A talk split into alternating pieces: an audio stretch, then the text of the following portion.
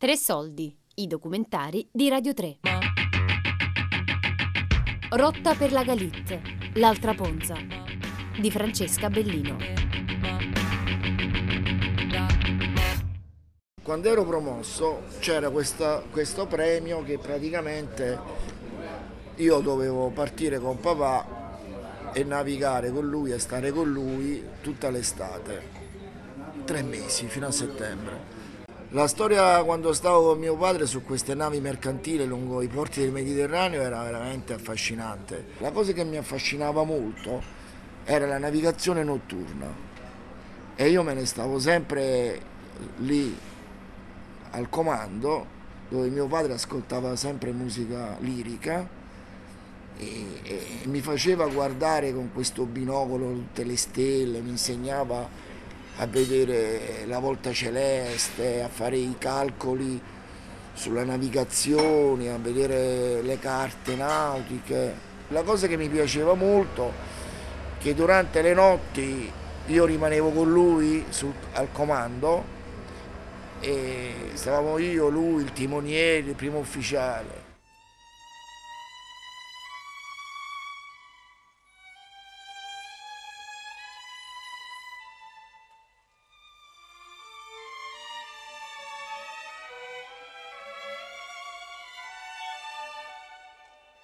Prima di lasciare Ponza incontro il poeta Antonio De Luca, uno dei pochi autori italiani a raccontare il mare e le sue rotte mediterranee.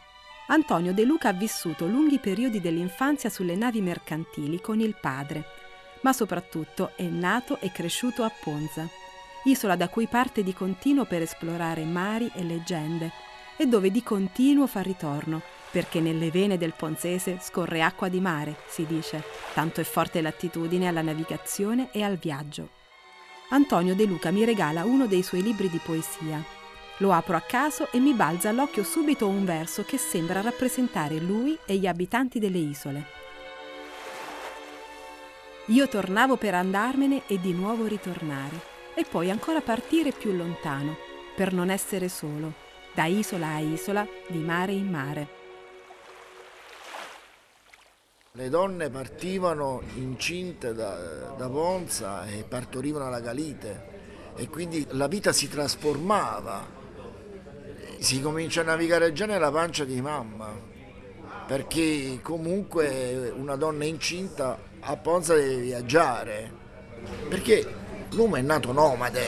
Io ho conosciuto questi vecchi, che ora sono vecchi, ma prima erano bambini, e loro mi raccontano di una felicità, di una felicità di vivere una, liber- una libertà particolare, una libertà in, in una terra selvaggia dove bisognava inventarsi l'esistenza, organizzarsi l'esistenza e mi raccontano di questo mare, questo mare così pescoso, dove era bellissimo nuotare e, e vedere frutti di mare, aragoste. Io immagino questi ragazzi di Ponza che andavano a vivere alla Galite senza soldi, che però si scambiavano tra di loro eh, la pesca, l'aiutarsi tra di loro. Questi ponzesi fino agli anni 60-70 hanno avuto la grande potenza mentale, culturale, di come nell'antica Grecia fecero i Micenei, gli Eubei, di mettersi in cammino con delle vele e girare il Mediterraneo e fondare delle colonie, come per esempio l'isola che sta davanti alla Tunisia, c'è anche un'altra isola che sta davanti alla Croazia. Questa identità ponzese, proprio come nell'antica Grecia arcaica, si spostavano, ma si spostavano culturalmente. Cioè se noi andiamo alla Galite, per esempio, l'architettura sembra di stare a Ponza. Loro avevano sostituito le loro case di Ponza, i loro rioni, le loro stradine, lì davanti al mondo arabo. La mediterraneità è un destino diceva lo scrittore Pedrak Matvievich. Un destino che racchiude viaggi lineari, circolari, incrociati, obbligati, senza ritorno, senza meta e viaggi nel passato, come il mio di questi giorni sulle tracce della migrazione ponzese alla Galite. Per capire cosa resta della vita dei ponzesi oggi sull'isola tunisina, torno dal libraio Silverio Mazzella, che mi ha accompagnato in questo viaggio. L'isola ovviamente, come in tutte le comunità, eh, ha anche un cimitero. Per fortuna recentemente hanno capito che eh, è importante per una comunità conservare la memoria e nonostante l'isola adesso sia solamente presidiata da militari e da eh, addetti al, al parco eh, marino hanno restaurato questo cimitero che era stato in abbandono per tanti anni e stanno permettendo delle visite giornaliere per visitare l'isola e spesso si organizza anche da Ponza dei tour o dalle altre comunità sparse nel Mediterraneo di quei ponzessi che vogliono tornare a, a visitare i posti eh, dove hanno vissuto i loro eh, genitori, i loro antenati. Mi procuro una mappa della Galite, preparo una lettera per chiedere l'autorizzazione per accedere all'isola e mi metto in viaggio per la Tunisia. A Tunisi scopro che la Galite dal 1980 è una riserva naturale e dal 2006 è gestita dalla PAL, l'Agenzia di Protezione e Sviluppo Costiero tunisino, che lavora per la tutela degli ambienti marini e terrestri dell'arcipelago e per il miglioramento del suo patrimonio paesaggistico e culturale. Appena arrivo in città raggiungo gli edifici dell'agenzia e qui incontro l'addetta alla comunicazione Asman Bengarga, che mi dice subito che i viaggi alla Galite sono organizzati solo durante i mesi estivi. Uh, tous les visiteurs qui veulent visiter la Galite, ils sont les bienvenus. I visitatori che vogliono venire alla Galite sono i benvenuti, mi spiega, ma devono essere autorizzati e devono affidarsi a dei trasportatori addetti al servizio e seguire le loro indicazioni per preservare la biodiversità, la ricchezza, la bellezza dell'isola, che è una perla del Mediterraneo. Esistono delle regole precise.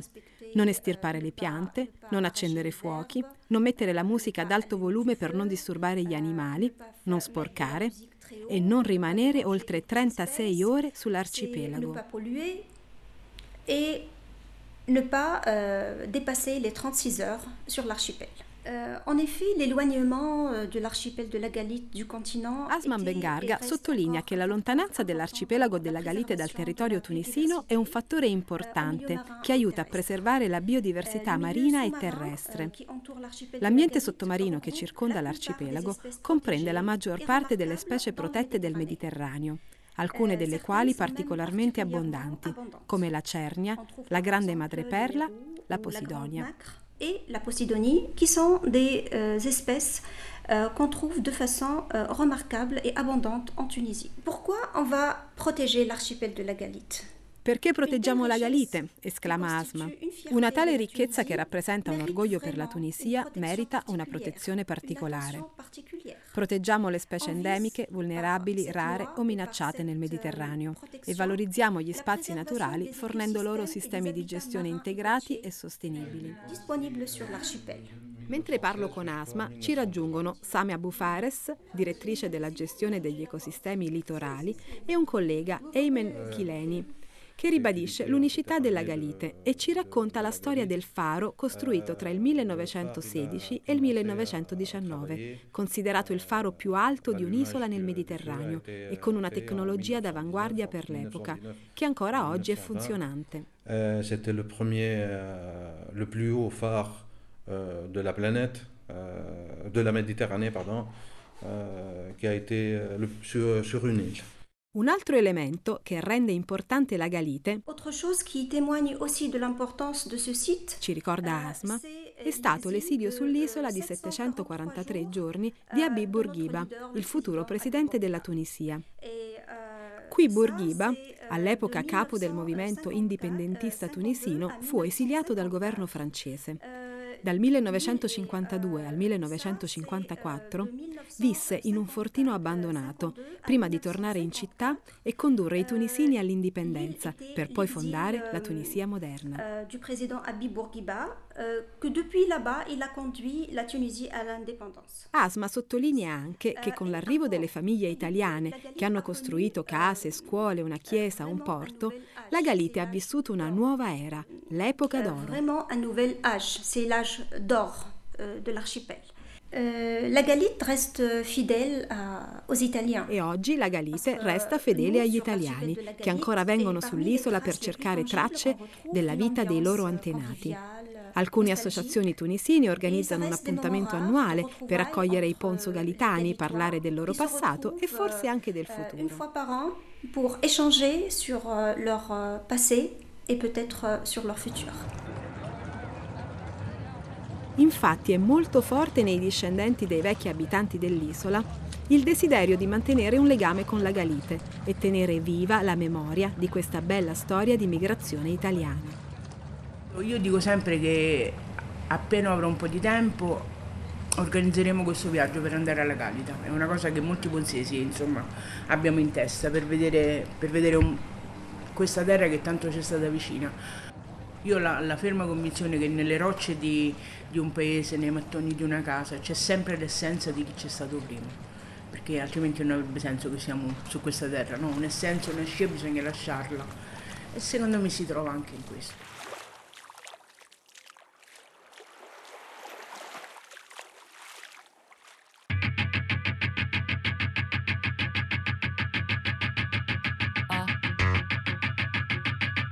Rotta per la Galit, l'altra Ponza, di Francesca Bellino. Tre soldi è un programma a cura di Fabiana Carobolante, Daria Corrias, Giulia Nucci. Tutte le puntate sul sito di Radio 3 e sull'app RaiPlay Radio.